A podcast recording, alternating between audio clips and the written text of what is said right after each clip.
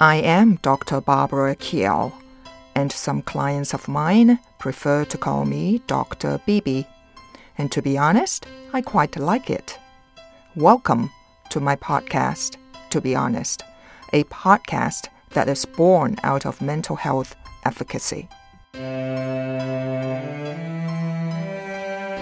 I believe in the power of intention, and my intention for this podcast is to educate whoever wishes to listen and to make a paradigm shift in how we perceive mental illness.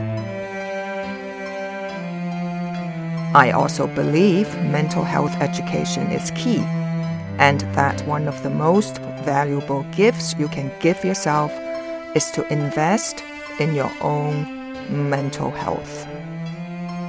Let's face it, we all need to learn how our minds work and have the skills to deal with life's ups and downs. And more importantly, let us strengthen our ability to better connect with and support each other. Strong, empathetic, nurturing, and caring relationships have the power to prevent everyday challenges from becoming more concerning issues like mental illness. The responsibility to renew focus on your own mental well being begins now. Welcome, my listeners. Let us set the energy of this episode together.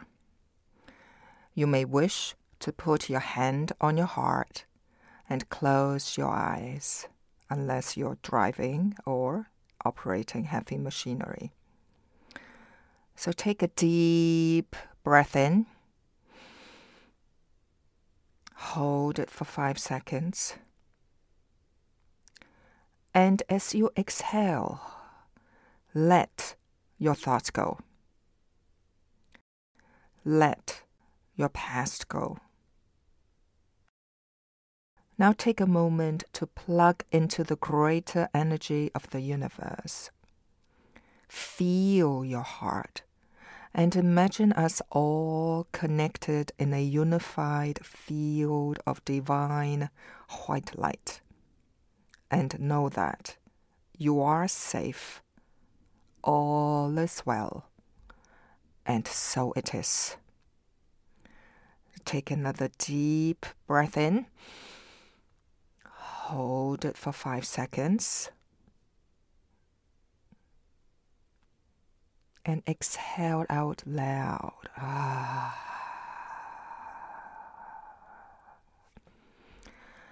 And when you are ready, slowly open your eyes. All right. Well, welcome, listeners. And I would like to thank all of you who made the time to write to me and I thank you for all the questions that you have and wanting me to give you more practical examples related to some of the theories. So I take all that into consideration and um, I promise you, if not this episode, um, I will answer some of your questions. So please be patient. So today I wish to talk about our brain. Why? Because it is very important for us to understand how our brain works during our development years and how the brain is interconnected with our body and the possibility of developing certain types of mental illness associated with childhood trauma.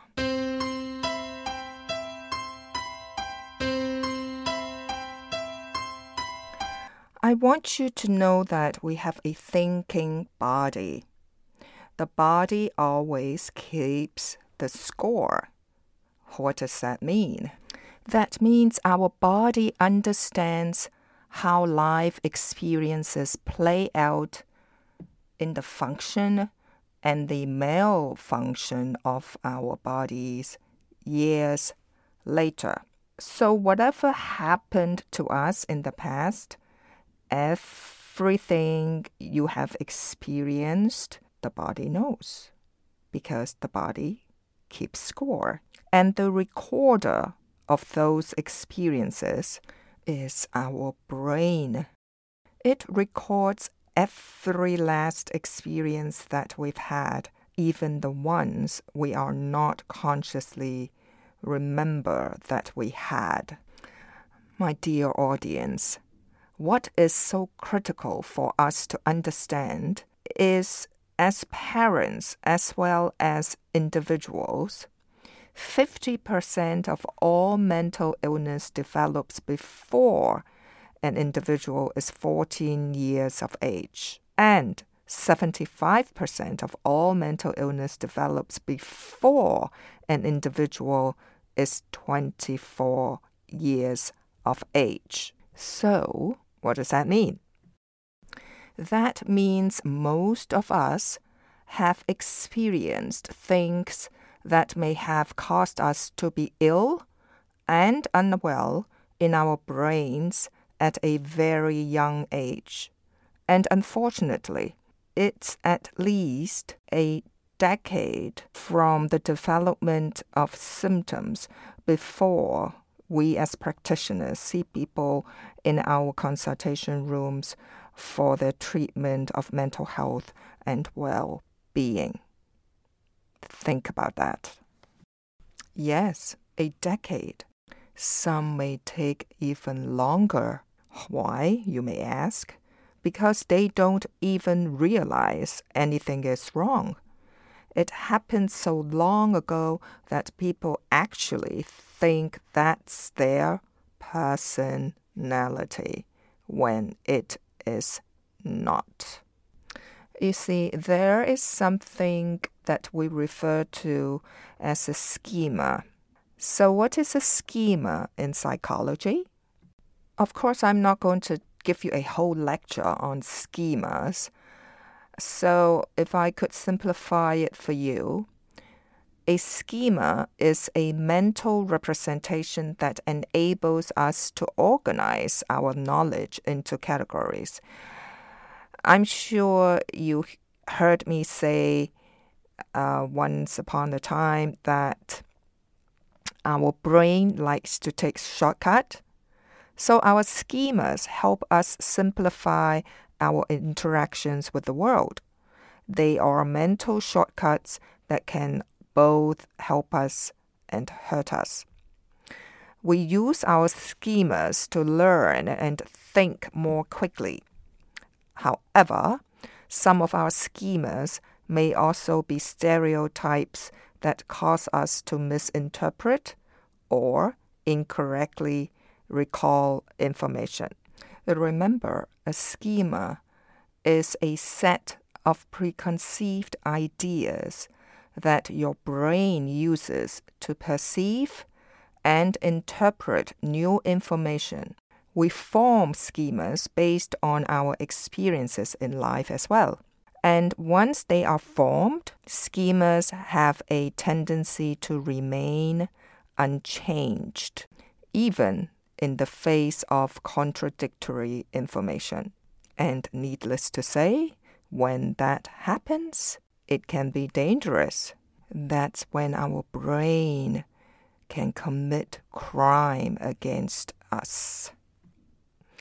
There are many types of schemas, of course, including object, person, social, event, role, and self schemas. Schemas are modified as we gain more information.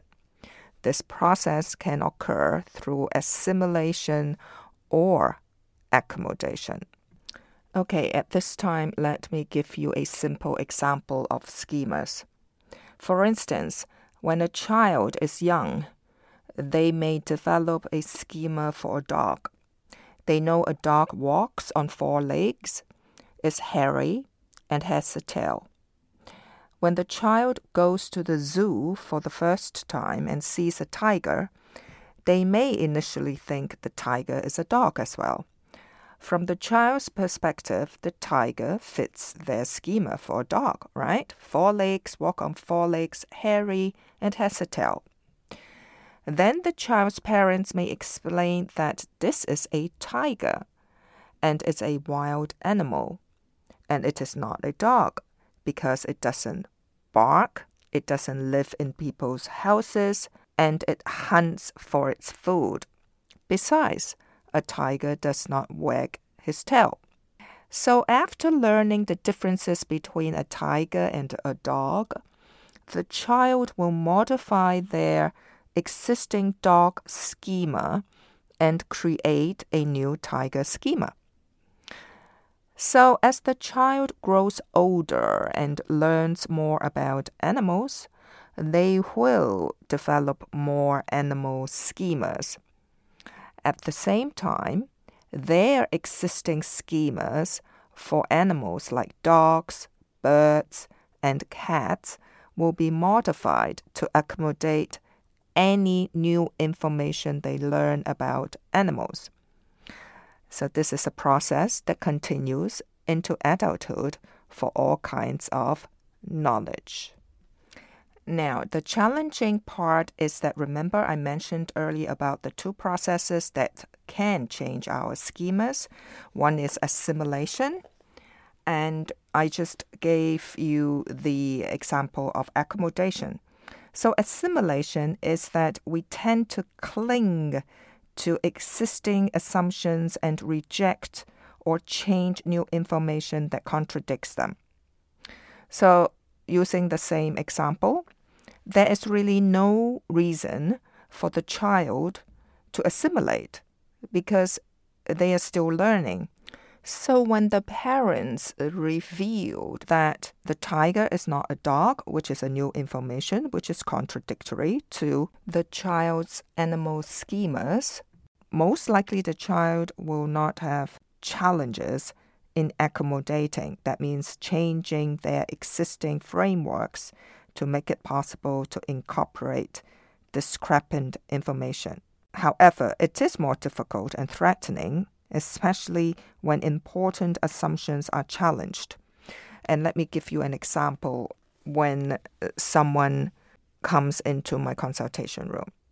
Let's say I know I have to bring in a new piece of information to my mm-hmm. client that their childhood schemas are actually inaccurate. That can be painful, particularly when trauma was experienced. And it is at that time that they would hang on to their old schemas. That means assimilate, right? They're going through the process of assimilation rather than accommodation. Of course, our job as practitioners is to help them to accommodate the contradicting information that they just learned from us in order to heal their childhood wounds. And this process makes major therapeutic change a difficult task.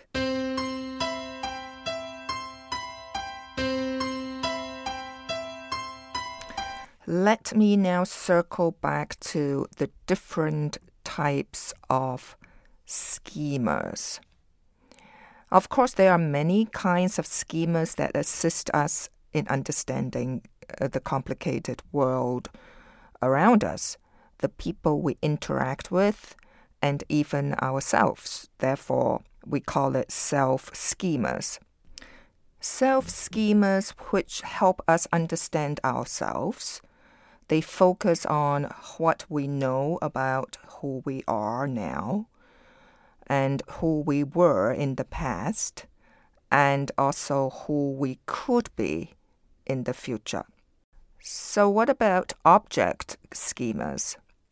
They help us understand and interpret inanimate objects, including what different objects are and how they work, such as we have a schema for what a door is and how to use it. Our doors schema may also include the different types of doors, right? Like subcategories like sliding doors, screen doors, and revolving doors. What about person schemas? They are created to help us understand specific people. For instance, one's schema for their significant other will include the way the individual looks, the way they act, what they like and don't like, and their personality traits. So, under this person's schema, we can grow up with schemas like authority figures. Let's say, as we are growing up, we did not have a positive encounter with people that have authorities over us, then maybe when we grow older, we will have issues and challenges with authority figures because of those schemas. Social schemas, they help us understand how to behave in different social situations, obviously. For example, if an individual plans to see a movie, their movie schema provides them with a general understanding of the type of social situation to expect when they go to the movie theater. Event schemas, also called scripts, which encompass the sequence of actions and behaviors one expects during a given event. For instance, when an individual goes to see a movie, they anticipate going to the theater, buying their ticket, selecting a seat, silencing their mobile phone, watching the movie, and then exiting the theater.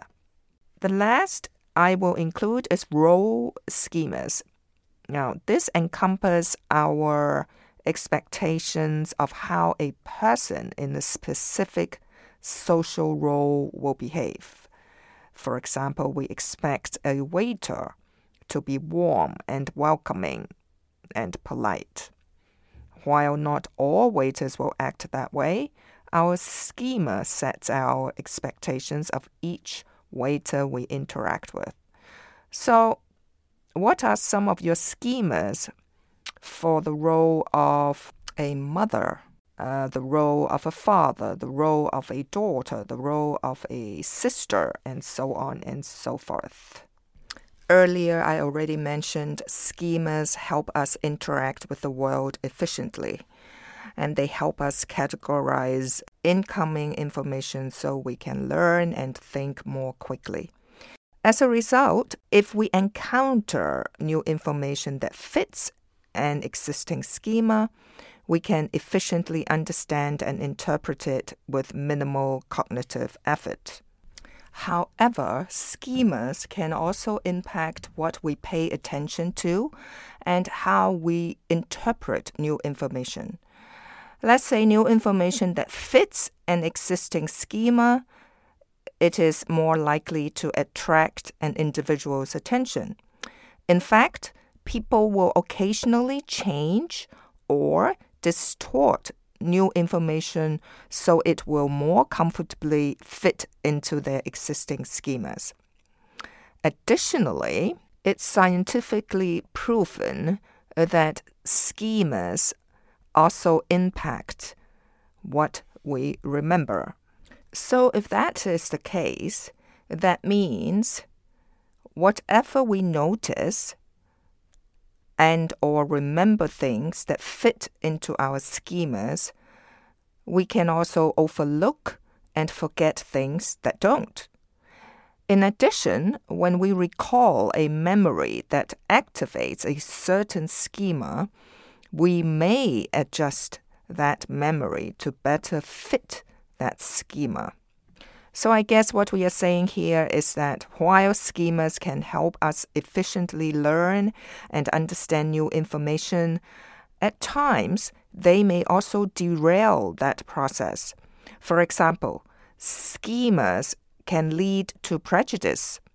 Some of our schemas will be stereotypes generalized ideas about whole groups of people, whenever we encounter an individual from that certain group that we have a stereotype about, well, most likely we will expect their behavior to fit into our schema.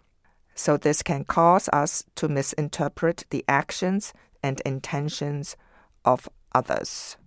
Let me give you an example. Let's say we may believe anyone who is elderly is mentally compromised. So, if we meet an older individual who is sharp and perceptive and engage in an intellectually stimulating conversation with them, that would challenge our stereotype. However, instead of changing our schema, we might simply believe the individual was having a good day. Or we might recall the one time during our conversation that the individual seemed to have trouble remembering a fact and forget about the rest of the discussion when they were able to recall information perfectly. So, our dependence on our schemas to simplify our interactions with the world may cause us to maintain incorrect and damaging stereotypes. So, let me recap by saying a schema is a pre existing assumption about the way the world is organized. So, when new information becomes available, and that's daily, isn't it?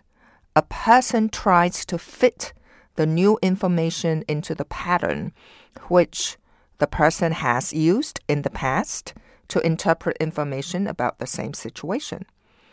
So, if the new information does not fit very well, something has to give. So, my audience, let me wrap up this episode by giving you an important example of a commonly used schema when it comes to friendship relationships. And the schema is balance. So let's say a person has a balanced set of beliefs about his acquaintances. If he believes that all of his friends like each other, and all of his enemies also like each other, and each of his friends dislikes and is disliked by each of his enemies. Then, a balanced set of friendship relationships provides a tidy view of the world in black and white terms, isn't it? It implies that friends of friends are friends, and enemies of friends are enemies and enemies of enemies are friends. So, more formally, balance can be defined in terms of a set of objects and a set of relationships between them. So, my audience, the whole collection is balanced if the objects can be classified into no more than two non overlapping sets, meaning friends versus enemies so that all the relationships which exist between members of the same set are positive, such as likes. And all the relationships which exist between members of differing sets are negative, such as people that you dislike. Suppose a person interprets the relationships between his acquaintances as fitting a balanced schema then, if he receives new information about a particular relationship or about several relationships, he can try to fit this new information into the old interpretation. If the new information fits exactly into his previous expectation, well, obviously there's no problem. However, if it does not fit exactly, he has a variety of tactical choices. He can try to use the same schema as before with the same interpretation of who are his friends and who are his enemies, right? So this will require discounting the new discrepant information. He might also use the same schema of balance, but respecify which people are his friends and which are his enemies. Or he may use another schema entirely and interpret the information as indicating, for example, that there are three different clusters of people rather than the original two, meaning either you are my friend or you are my enemy, i.e., people I like versus people I dislike. My dear audience, let me leave you with this question. What do you think will happen to most of our relationships if we keep on assimilating and clinging on to old or simplified schemas such as right or wrong, good or bad, or balance. Let me just emphasize it is critical for us to discern when to assimilate and when to accommodate when new information comes in our life. Because if we don't, will we be able to grow and develop to becoming a better person? What do you think? So until next week, stay safe, learn heaps, and find the courage to be honest. Bye for now.